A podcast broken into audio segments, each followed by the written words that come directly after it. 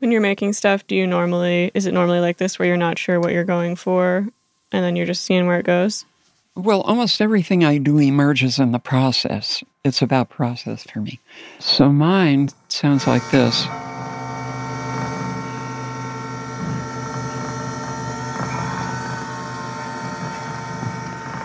I'm in the studio with Sandy Stone. Sandy's a pioneering recording engineer who worked with legends like Van Morrison and Jimi Hendrix. But I'd argue that's far from the most interesting thing about her. We're at Sandy's home in Santa Cruz, California, in her bedroom closet, actually, which she's converted into a recording studio. The control room is back here. It's not turned on right now, but... Ooh, oh my God. Whoa. Okay, so we just went through a door that I assumed was your closet. But actually it has a black curtain and now we're in like a full studio with a massive soundboard. Yeah, and it'll take a while to actually fire it up, and I don't think you're interested in doing that right now, but this is where I do one particular kind of work, recording. Oh, I'm very interested. We're going to do this later. This is like a full like rock star. There's like bright blue lights, bright red lights, a leather couch. A velvet curtain. It's a genuine producer's couch. This is so sick. I feel like I'm in a spaceship. How did I end up in Sandy Stone's bedroom closet? It started with a record called Lesbian Concentrate, which a friend of mine gave me when he was cleaning out his vinyl collection. Once I brought the album home and dug out my record player, I discovered that Lesbian Concentrate is a compilation of songs and spoken word poetry. It has songs like this one, called Ode to a Gym Teacher. I wrote her name on my notepad, and I inked it on my dress, and I etched it on my... And this one, called Leaping Lesbians. We're gonna please you, tease you, hypnotize and tightly squeeze you. We're gonna get you in Canada from the lesbians. Don't go and try to... Lesbian Concentrate was released in 1977 on the women's music label Olivia Records. And when I started reading about Olivia, I quickly discovered an engineer they'd worked with. Enter Sandy Stone. Sandy's not only an engineer, she's an artist and an academic too. She's also trans, and many consider her to be one of the founders of the field of transgender studies. But it wasn't until I found Sandy's personal website that I decided I absolutely needed to talk to her. I love the way Sandy describes herself here. The first sentence of the careers section is, "Because I hold a tenured academic job, people keep trying to assign me a label.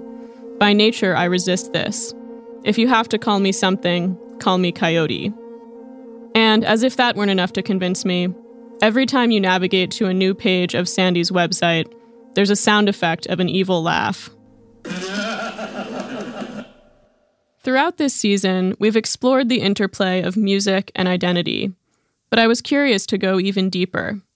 The more I learned about Sandy, the more it seemed like she was someone for whom working with sound was more than a career or even a calling. It was a spiritual practice. I'm Sarah Esikoff, and this is Sounds Gay. Sandy does so much that it's hard to describe her in just a few sentences. Yes, she's a recording engineer and sound artist. She's also a professor and taught at UT Austin for several years. Currently, she's the head engineer of her local community radio station. In the nearly 20 hours I spent interviewing Sandy, she veered between sharp humor, abstract reflections, and highly nerdy tech speak with a speed that thrilled me.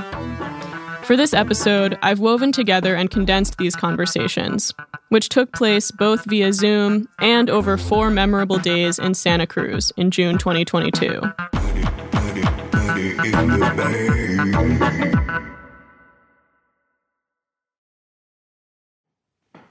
Hi. Hi, Sandy. Hi, Sarah. How are you? I'm great. How are you doing? It's so good to meet you in person. Finally. Yeah. Come on in. Thank you. Are you a shoes-off household? We're a shoes-off household. When Sandy opens the door to her home, she's wearing leggings, a tank top, and her signature black eyeliner. Her hair is black, too, straight, parted down the middle. Sandy is in her late 80s. She lives in a big house surrounded by redwoods on the side of a mountain outside Santa Cruz. She moved here after her husband, Sinbi, passed away. Her daughter and grandson live with her, but right now they're out of town for a wedding. So for the next few days, I have Sandy mostly to myself. Nothing to see here. It's a bathroom. Sandy shows me around. Disagree. There's like a 180-degree view of beautiful treetops. That's a feature, not a bug. Eventually, we make it to the spaceship-like studio. I drag a chair in from the bedroom and sit next to Sandy so I can watch what she's doing over her shoulder.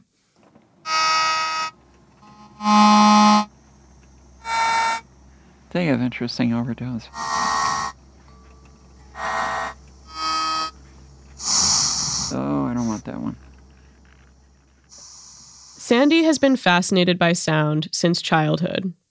I built a carrier current radio station in the basement of my family's home when I was in my preteens. And I got my friends to come over and we were broadcasting from there. And now, as an adult, she collects sounds. Sounds like her cat, Max, purring.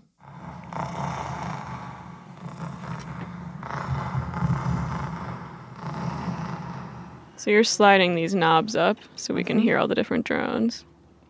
Yeah, we're using the board. We're using the board in a very traditional way here. I'm just pushing up the faders. This is a Dremel tool.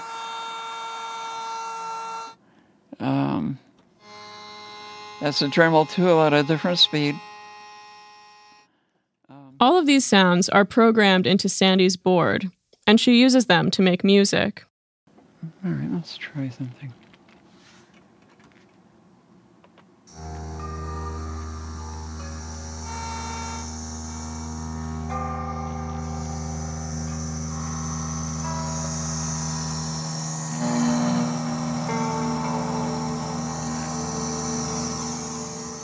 Watching Sandy manipulate the machinery is like watching a highly trained wizard. She says when she talks to machines, they talk back to her. It's how I got my first job as a recording engineer, actually. When I walked in and they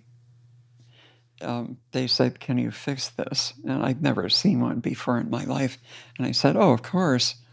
I mean, I speed read the manual, but it made no difference at all. I walked over to the machine and laid my hands on it, and the machine and I had a moment. And it started to run, and they hired me on the spot. Since I found Sandy through her work with Olivia Records, I want to hear the story of how she'd gotten involved with the label. They hunted me down. Oh, really? I didn't go looking for Olivia Records. I was running a small business in Santa Cruz. The business was an electronics store called The Wizard of Odd, like AUD. And Olivia sent a delegation of 3 women up to talk to me. The folks at Olivia had heard about Sandy through the grapevine. There's this other person down in Santa Cruz, Sandy Stone. You should go talk to them, but they're trans, just keep that in mind. And the Olivia folks said, "Oh, okay." So they came down and pitched me on doing an album with them. And I said, "Sure, what's lesbian separatism?" And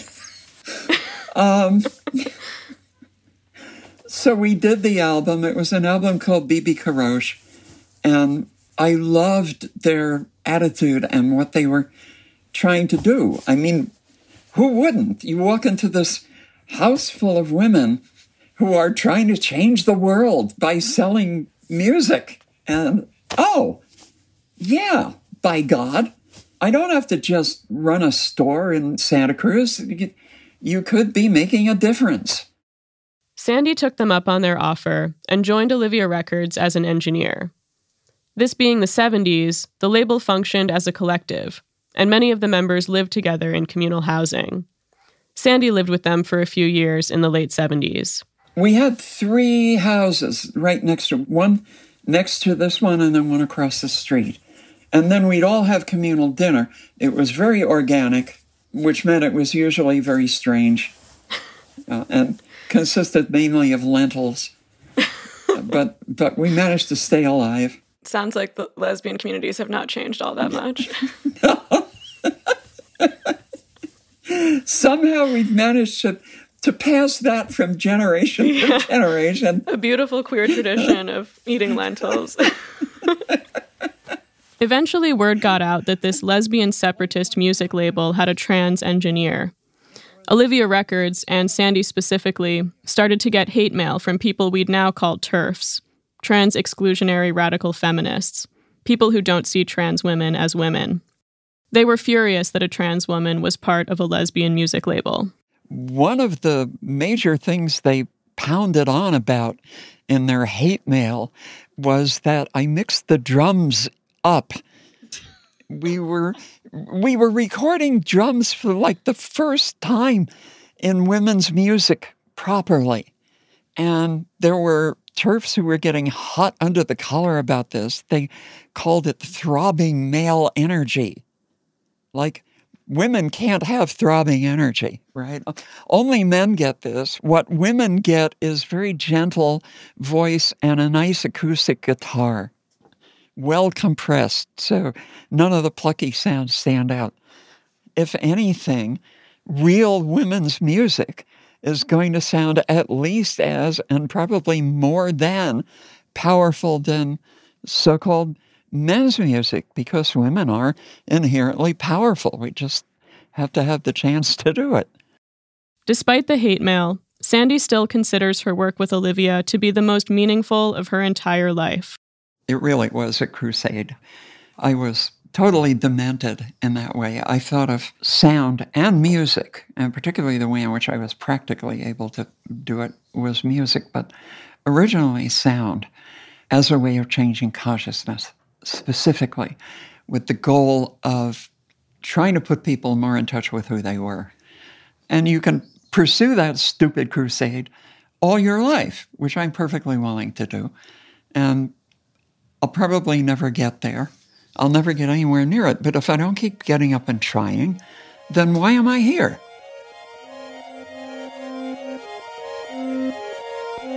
In the years that followed, Sandy would go on to engineer for major artists like Van Morrison, Jimi Hendrix, and Crosby, Stills, Nash & Young. But that younger Sandy, the Sandy who loved to tinker with sound, never left. Even though she was engineering for other artists, she still had her own practice, one that looked at sound beyond music. In her book, The War of Desire and Technology at the Close of the Mechanical Age, Sandy talks about the idea of sound as prosthesis, how a sound or a voice can become an extension of someone. She writes about this in relation to phone sex workers, whose voices reach out through the phone, beyond their bodies, to the person on the other end of the line. It got her wondering about how sound can transform our whole experience of our bodies. In one experiment, back in the 80s, she explored this idea by attaching a miniature microphone to a cat's collar. There was a moment of rupture where I suddenly realized that simultaneously I was a cat enjoying catching a mouse and thinking, oh, good dinner, or whatever it is you think when you actually have it in front of you, and then going, wait, oh my God, I'm a person. Part of me has just killed this very small animal and is ripping its guts out. This is horrible.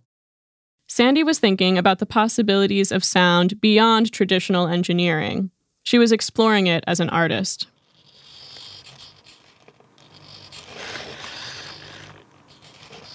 Now we're in another room in Sandy's house, her workshop. It's in the basement, so no windows, but it's bright and spacious. She's showing me one of her sculptures. And if it sounds like a whirring mechanism, that's because it is. The piece is called Trapped, and at first glance, it kind of looks like a baby. It's a vaguely human-like figure wrapped in a filthy sheet and tied with rope, in this case twine, because it's 16 inches long. It's lying on a bed of ash, and it struggles to escape by wriggling and thrashing. We stand over it, watching, as it struggles harder and harder, then finally gives up. Works like Trapped are part of Sandy's academic practice. She founded a department at UT Austin called the ACT Lab, where she and her students explored ideas through various creative mediums. To be clear, Sandy does more traditional academic writing too. She's actually most known in the scholarly world for a journal article responding to a transphobic book called The Transsexual Empire. Sandy's response is titled, naturally, The Empire Strikes Back. But her approach to academia isn't limited to writing papers. It involves art making, building things, tinkering, coding, just the kind of stuff she does here in her workshop. The impression I got was of someone whose natural curiosity pulls her in many different directions, and whose ideas can't be contained to any one discipline. Sandy strongly identifies as a geek. Her friends call her house Geek Haven, and the workshop is just that. There are shelves and shelves of books. Hopefully every conceivable topic of something you would want to make. Rows of tiny drawers full of materials. Then we have screws, then we have some electronic stuff, then we have chemical stuff, more chemical stuff. Each of the hundreds of drawers is carefully labeled. I'm just going to read a few more of these. We've got souped up servo electronics. Everybody needs them. RCA female. Not gender in the sense in which we think about it now. But some of the labels are out of date. The labels on these are frozen in time from when Sinbi died. Sinbi is my late husband. He died in 2009.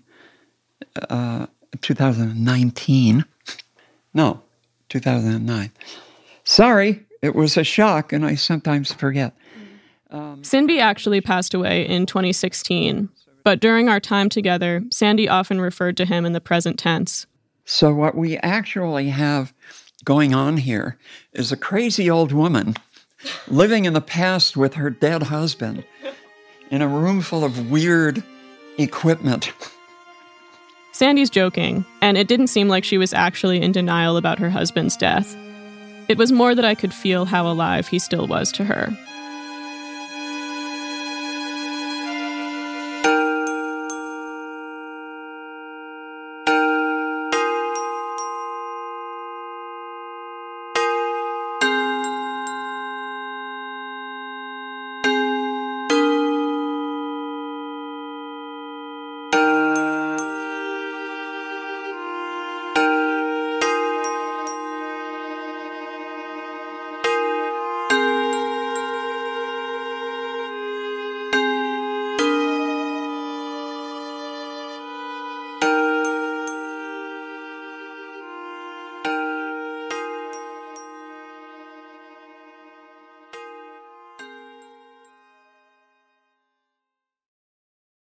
And then more electronic stuff, hard drives, and more stuff. When I entered the workshop, one of the first things I noticed were the model airplanes. There were maybe 10 or 15 of them, some on shelves in the back, a few hanging from the ceiling. The smallest were the size of sparrows, the largest, seagulls. Sandy said they hadn't been flown for some time. Sinbi and I are both radio control model airplane freaks. I haven't flown since we moved. Actually, I haven't flown since Cindy died, but I fully intend to go back to it any day now. Sandy and Sinbi met through the technology that connected them. On top of all the other things she does, Sandy is an accomplished computer programmer.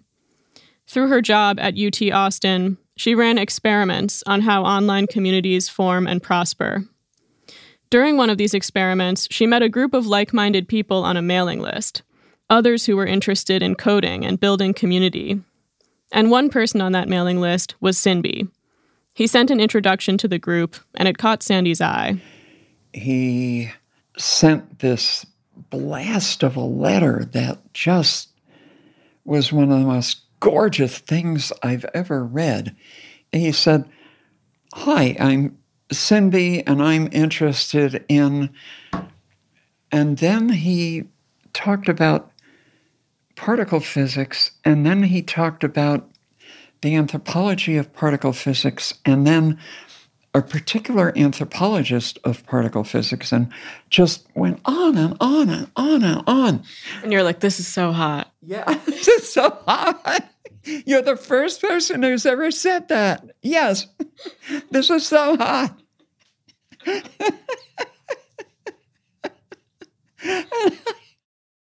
Sinbi and Sandy's online courtship lasted a full year before they met in person.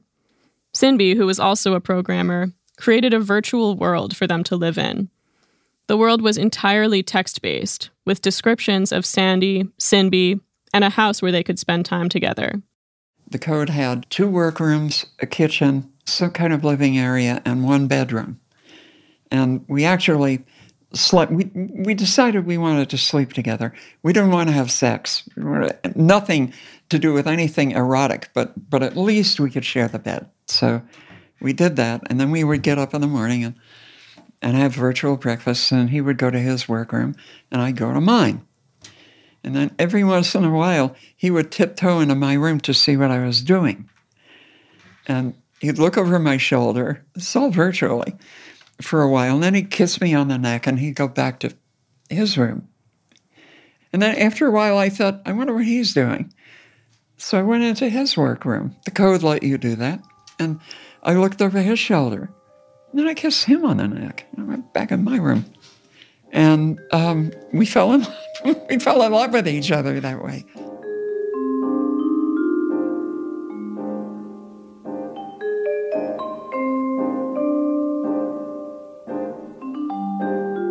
After a full year of digital cohabitation, Sandy and Sinbi met in real life. They were together for 20 years, until Sinbi's death.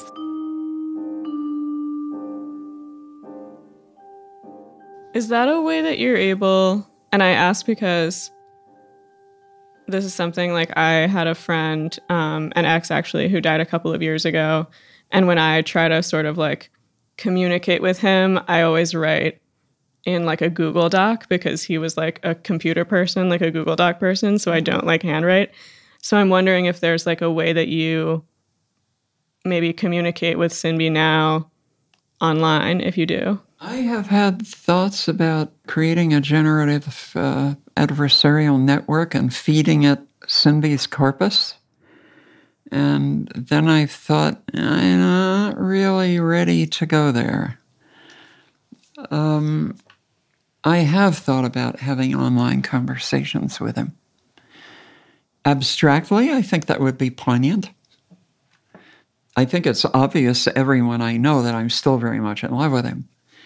And it would be difficult for me because of that, because for me, at least, it isn't possible to think about talking with him, either online or in my mind, without simultaneously realizing that he is dead. And that's very hard. That's all I think I can say about that. Stability was never something that Sandy saw being part of her life, until Sinbi came along. Well, it started when Sinbi and I met, actually. I actually settled down in a funny way. And then after Sinbi died, I thought, I don't know what the next adventure is. And then I seem to have settled down even further. I mean, here I am in this ridiculous house. You know, it's beautiful. When I was like 12 years old, this was something I would dream of living in. And now that I'm in it, I'm going, yes, it's beautiful. Yeah, I'm really happy being here. Yeah, I'm super comfortable in my room. The coz factor is like 11. But what the hell am I doing here? It seems like, to me, the only time you seem... like you did have that feeling of like stillness was with Sinbi. Yeah. Yeah, that, I really thought that was going to be, and they lived happily ever after for the rest of their lives, which was true for the rest of one of our lives, which is the way every relationship ends eventually. As we leave the workshop, something across the hallway catches my eye. It's a door completely covered in bumper stickers. And one in particular stands out to me. It says, art is making a thing and then trying to make a better one. And you keep doing that until you die. And that's a pretty good life.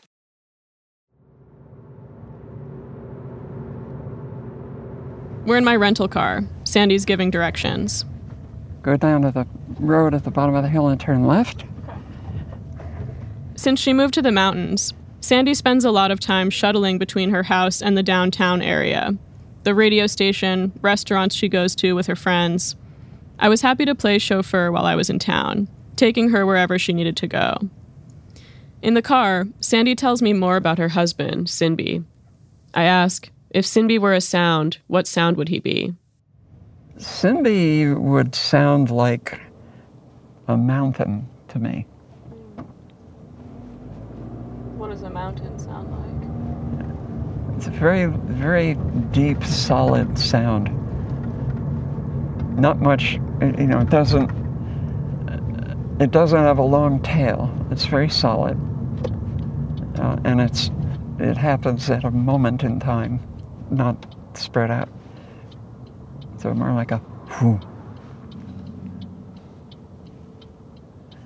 Which is not really fair to him, but one of the things he was an absolute anchor for me. That was the only time in my life I've been in a relationship in which the other person was an anchor. And all of a sudden, it made my life possible. I can't explain that any better than that, but because I had a place from which to move that I could always come back to, everything else became possible in a whole new way.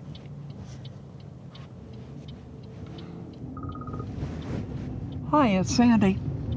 Twice during our drives together, Sandy got calls from KSQD, also known as the Mighty Squid, the local radio station where she's the head engineer.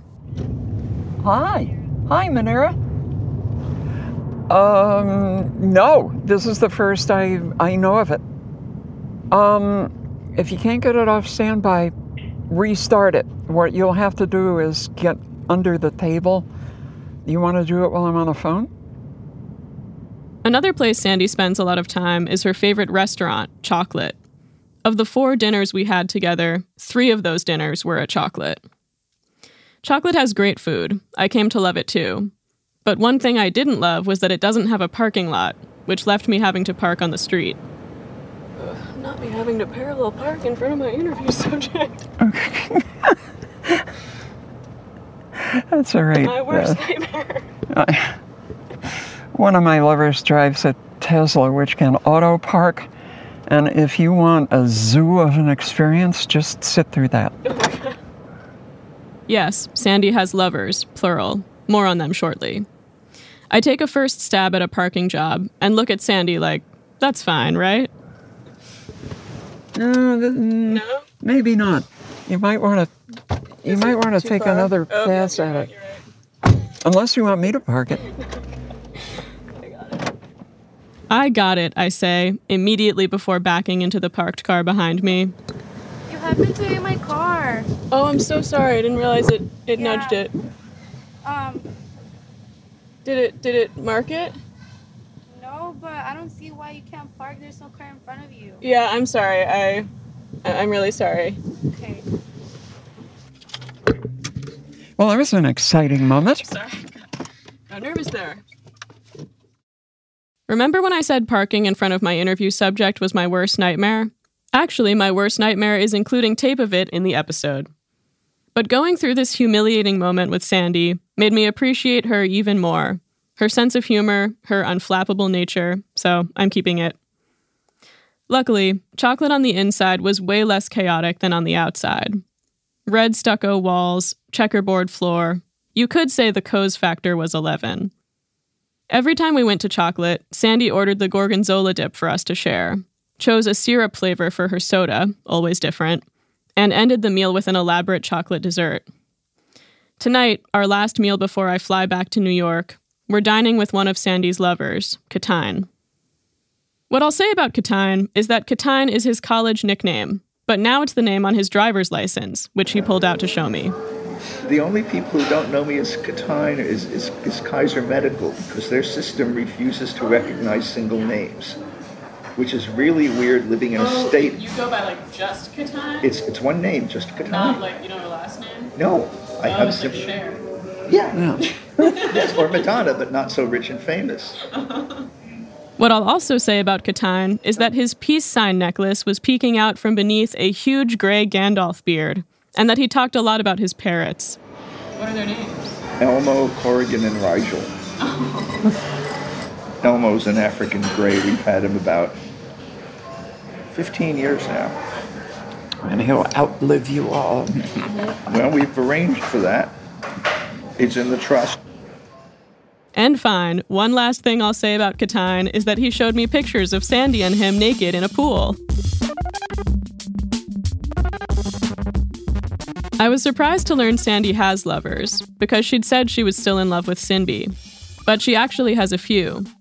Sandy and Katine have a mutual lover who lives in New Mexico. The three of them had just gotten back from a road trip together. Sitting there with Sandy and Katine, I thought about the last few days I'd spent with Sandy. Here in Santa Cruz, she's surrounded by friends and family. The radio station relies on her. She's in a throuple, for God's sake.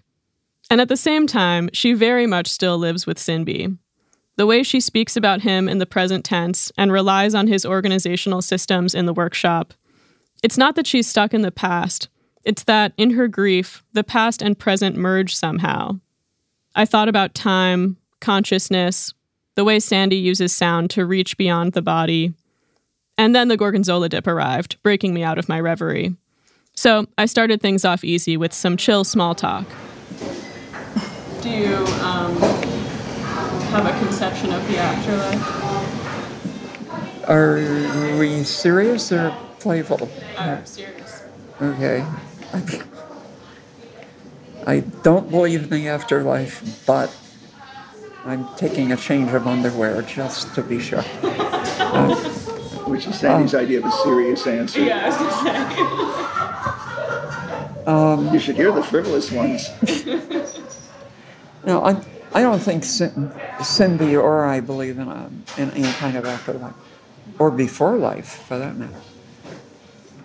Sandy identifies as a neo-pagan, a tradition that borrows rituals from ancient cultures with a focus on a deep connection to nature. That's still a very important part of my life. I don't talk about it very much. My covenant is still here in Santa Cruz. When I came back from Austin, everybody said, "We want you to put the group back together." And I said, "I don't want to HP it. I want one of you to high priestess, take on that responsibility." Nobody ever quite wanted to do that, so we still haven't put it back together, but every once in a while, someone on Facebook will say, "When are we doing this?" And I'll go, "When you initiate it." So what are the, what does it look like in your daily life? If you have your covenant, what would you be doing? Everything. Everything's sacred. It just depends on how you treat it. At any moment, you can stop and go, "This is a sacred moment." I thought back to the bumper sticker in Sandy's house. Art is making a thing and then trying to make a better one. And you keep doing that until you die. And that's a pretty good life. Ever since I saw the radio control model airplanes in Sandy's workshop, the ones she hadn't flown since Sinbi died, I wondered if she'd be up for taking one out for a spin. When I asked, she said she might not be good at it anymore, but she was down to give it a try. Danger, powerful waves, slippery rocks, unstable cliffs. What's not to like? We walk along the beach, stopping briefly to watch the surfers, then cross the street and peel off onto a narrow path that leads away from the ocean. This is near where Sandy used to live with Sinbi, before she moved to the big house in the mountains. I miss this area. I miss being here. There's something about it for me, the quality of the light, the quality of the air, the fact that you can hear seals bark at night. You can hear the wind in the grass. Finally, we reach a meadow. This is where we'll fly. All right. So this is all very rough and ready. I'm going to lock it down with a piece of tape. The plane is made of styrofoam and looks a little worse for wear. The battery is attached with a piece of masking tape. The trick is to launch this. Ah, I shut the transmitter off. Let's see if I can turn it back on and have it work. Otherwise, we're going to have to rebind it. Come on! Come back! No. Yes. Okay. This isn't really going to work. You want me to hold something? Oh.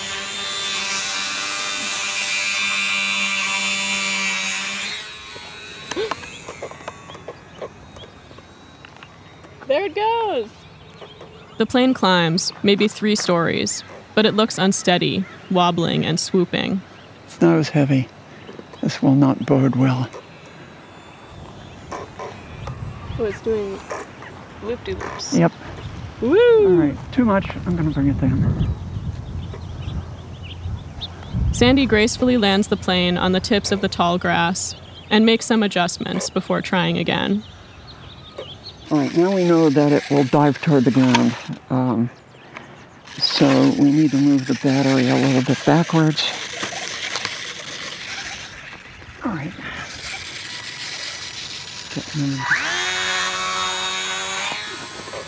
That's better. This is actually not bad for someone who hasn't flown in a while. All right, now let's let it coast.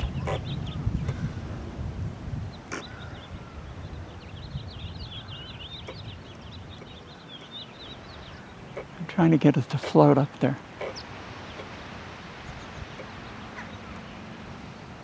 Finally, just for a moment, the plane floats, perfectly still. How do you feel? Exhilarated. Happy. Peaceful.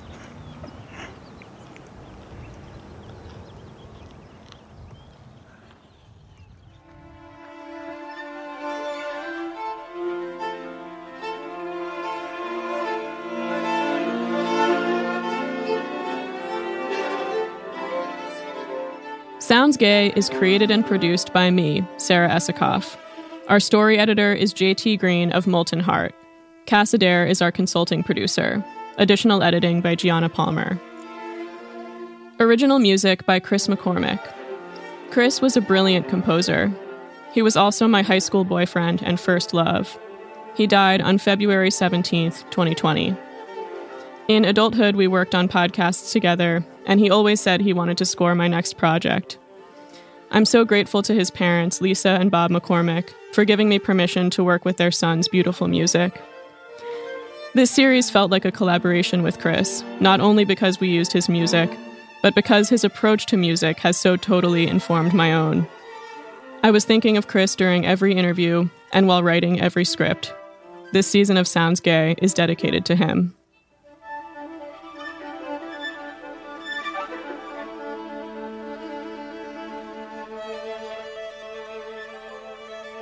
Mixing and sound design by Casey Holford. Fact-checking by Serena Solon. Our program manager is Sam Terminet. Sounds Gay is a Stitcher Studios production and is executive produced by Sarah Bentley, Bill Crandall, Jen Derwin, Mike Spinella, Camille Stanley, and myself. Since this is the last episode, I want to thank my loved ones who listened to me talk about these stories for 2 years. Emily Rose Cannon, Ian McCarthy, Allie Newell, Emily Pass, and Chloe Holden. And finally, to every single person who talked to me for the show, I'm so grateful for your time, expertise, and vulnerability. Thank you. You can find Sounds Gay on the SiriusXM app, Pandora, Stitcher, Apple Podcasts, or wherever you like to listen. If you like the show, please rate, review, and share so other people can find us.